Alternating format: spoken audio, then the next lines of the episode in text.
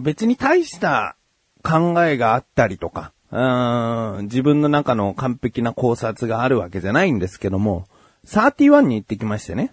で、31、いろいろなね、アイスがあって美味しいですよね。家族で行きました。で、そこの31で何にしようかなーってこう悩んでる時って、だいたいこう、一口分スプーンでこうすくって、今これ期間限定なんです。よかったらどうぞ、つって、試食させてくれるんですよね。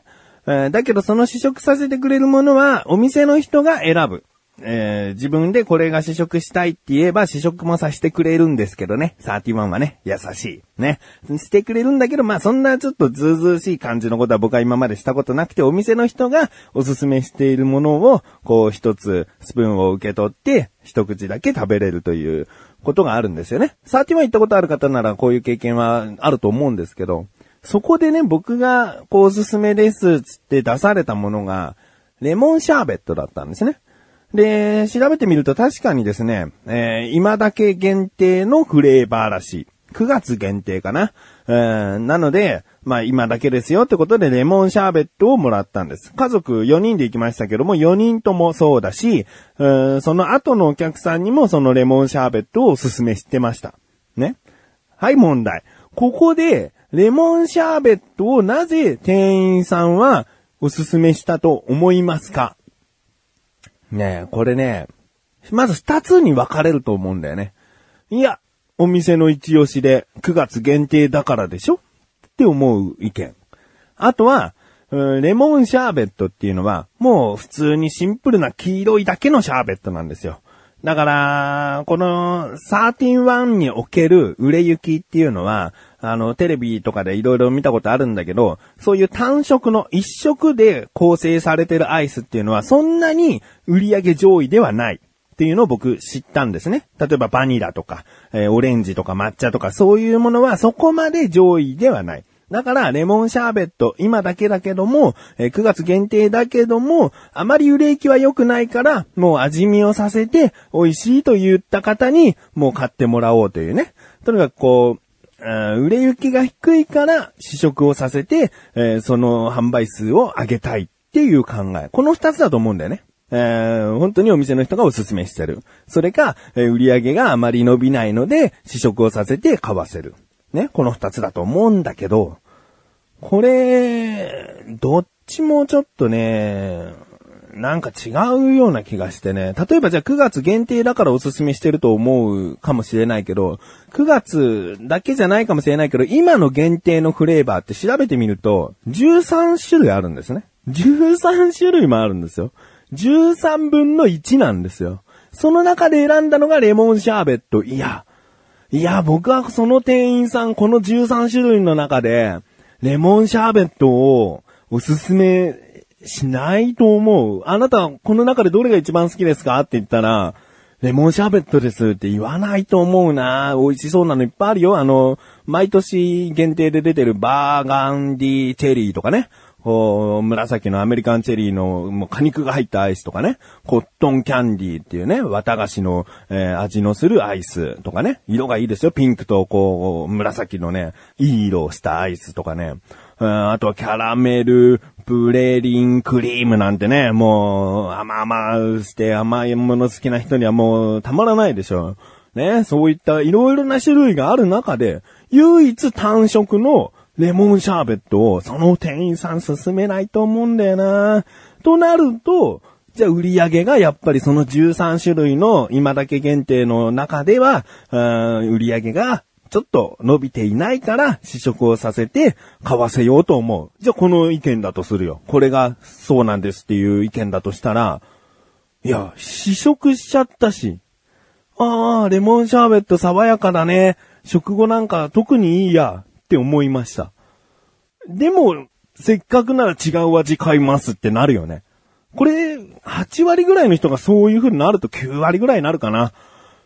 試食したからそれいただきますっていうのはさ、そのスーパーのウィンナーとかを試食してるわけじゃないんだからさ、ウィンナーもう食べたから豚バラ肉買おうとか、そういうのはまた違うじゃん。ウィンナー美味しい。あ、じゃあ明日の夜にはウィンナー出そうかなとかになるからいいと思うんだけど、31って別に次の日もその次の日も行くお店じゃないから、あ、レモンシャーベットこんな味なんだって分かったら、そんなね、すぐ行かないっていうこと前提なら違う味行きますよ。もっとこう気になる味のものを食べてみたくなるよ。だから、その販売数が伸びてないからってそのアイスを勧めちゃうと、僕は決して売り上げ伸びないような気がするんですよね。じゃあその店員さん、いやもう31ね、僕の言ったその31は、なぜレモンシャーベットを勧めたのかなーって思うとね、これ全然答えが見つからないね。だけど、やっぱり、だからわかんないんですっていうことで終わらない。僕なりに考えてみたんですけど、やっぱりレモンシャーベットは、売り上げは良くないと思うんだよね。だけど、その9月限定のものだから、ある程度こう、お店の中にも在庫はあるでしょうし、31のどこかの倉庫にも、レモンシャーベットバーっと作られてるものの在庫があるわけですよ。それを消費するために、わずかばかりでもそのスプーンで一口分すくって、お客さんにどんどん食べさせて、消費させていってるんじゃないかなっていうね。そんな気がしましたね。だから31の、その、マニュアル的なことで言うと、売り上げの低い期間限定商品をお客様には試食させてくださいと書いてあるような気がする。決してこれが答えじゃないよね。もし31の店員さんで別にこれは社外に、出してもいい情報なんですってことだったら教えてほしいけどね。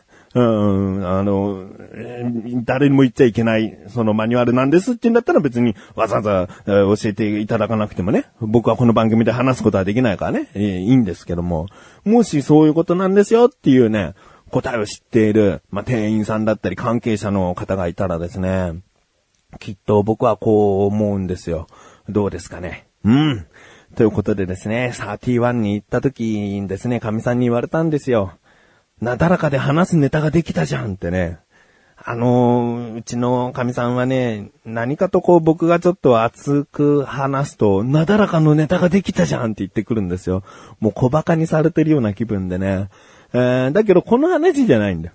31に行った時に言われたけど、この話がなだらかで話すはネタができたじゃんじゃないんですよ。何を、ネタとして言ってきたかっていうと、僕はアイスを買う時にまずレモンシャーベットを勧められて食べたんですけど、それでもまだ悩んでたんで、並ぶ人の邪魔にならないようにまたちょっと、端に避けてたんですね。で、どれにしようかなって悩んでるうちに他のお客さんとかが買っていって、で、また自分は決まったので並んだんですよ。そしたら違う店員さんがよかったらどうぞつってそのレモンシャーベットの試食をくれたんですね。くれたっていうか渡そうとしてくれたんですね。だけど僕はもう試食したから悪いなと思って、いや、さっきいただいたんで結構ですよって言ったんですけど、これがね、本当に僕の悪い癖だなっていうね。一旦拒否するっていうね。別に、もう一口分すくっちゃったものをね、わざわざ拒否する必要はなかったんじゃないかなと。僕の後ろにはね、お客さんがいなかったので、そのアイスすぐにじゃあ誰かに、後ろのお客さんにってわけにはいかないんですよね。じゃあその溶けていくアイスどうすんの？また戻すの？いや、その光景見られたら嫌だよね。お客さんにね、何を戻したんだってなるからね。捨てるしかないよね。そう考えたら僕はあれを食べるべきだったなぁと思ってね。やっぱり、こう、日本人的なところはあるよね。一旦遠慮するっていうね。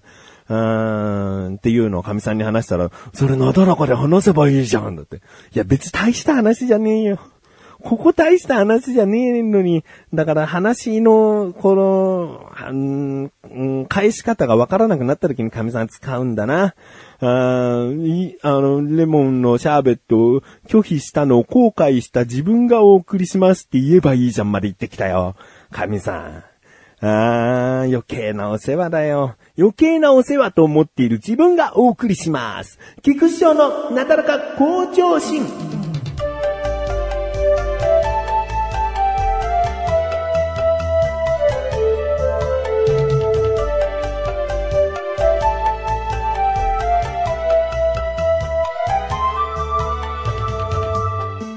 意外と31の話長くなっちゃいましたね。だけどね、僕ね、31のアイスでね、美味しくて、結構舌に残る。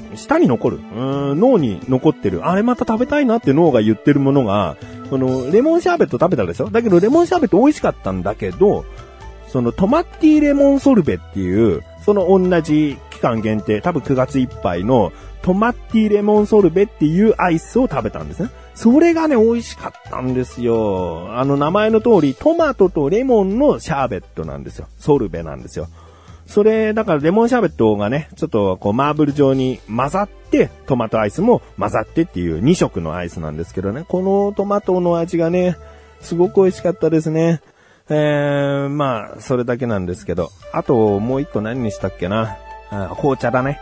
アールグレイ&キャラメルスコーンっていうね。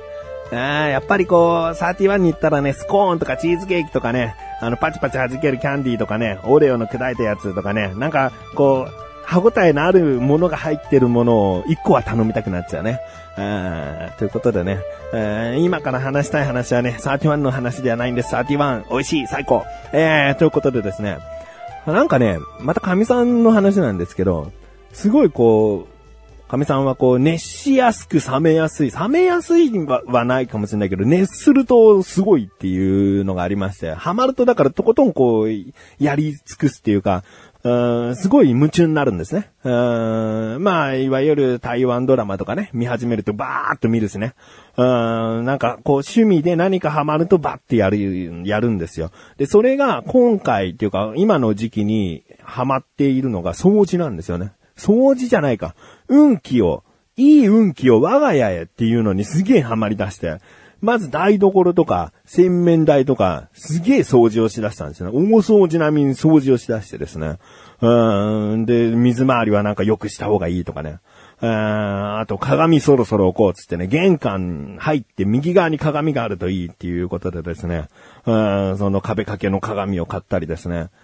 まあ基本的にはでも掃除ですね。あともう傘がすごいなんか誰かが置いてくような傘とかがいっぱい我が家にはなぜかあって、傘そろそろ処分しないと邪魔だってことでですね、傘をこう片付けたりとか、なんかそういうことをですね、いろいろやってますね。だからなんか運気がね、良くなってきてるんじゃないかなっていう、ちょっとそんな気はしてる。何かこう、いい運気がね、やってきていいことが起こるんじゃないかなっていう気はしてる。掃除とかね、そういったものって絶対そういう効果あると思うんでね。だけど一個だけ腑に落ちないのがあるんだよ。神さんはすごいだから掃除にハマって、いろいろなものが必要、これが必要、あれが必要つってね、買ってきたんですけど、なぜかですね、僕の部屋っていうのはね、特に何もしないんですよ。ここ掃除してとか言われないし、勝手にも掃除されないんですけど、なぜかですね、なんか匂いが強い、シートというかマスコットというか、なんか紙のペラペラのやつですげえ匂いがする、あるんですよ。ファーファーの熊のぬいぐるみのやつなんですけど、それをですね、僕の部屋に吊り下げていったんですよね。なんかそれがね、すごい引っかかるな。この部屋臭かったのかなっていうのがね。まあいいんですけどね。今すごい匂うんですけどね。匂うって言い方は良くないね。すごい香るんですけどね。嫌な匂いじゃないからいいんだけど、ちょっと切ない気持ちにさせる匂いだな、これはきっと。じゃあ、そんなものをですね、ぶら下げられております。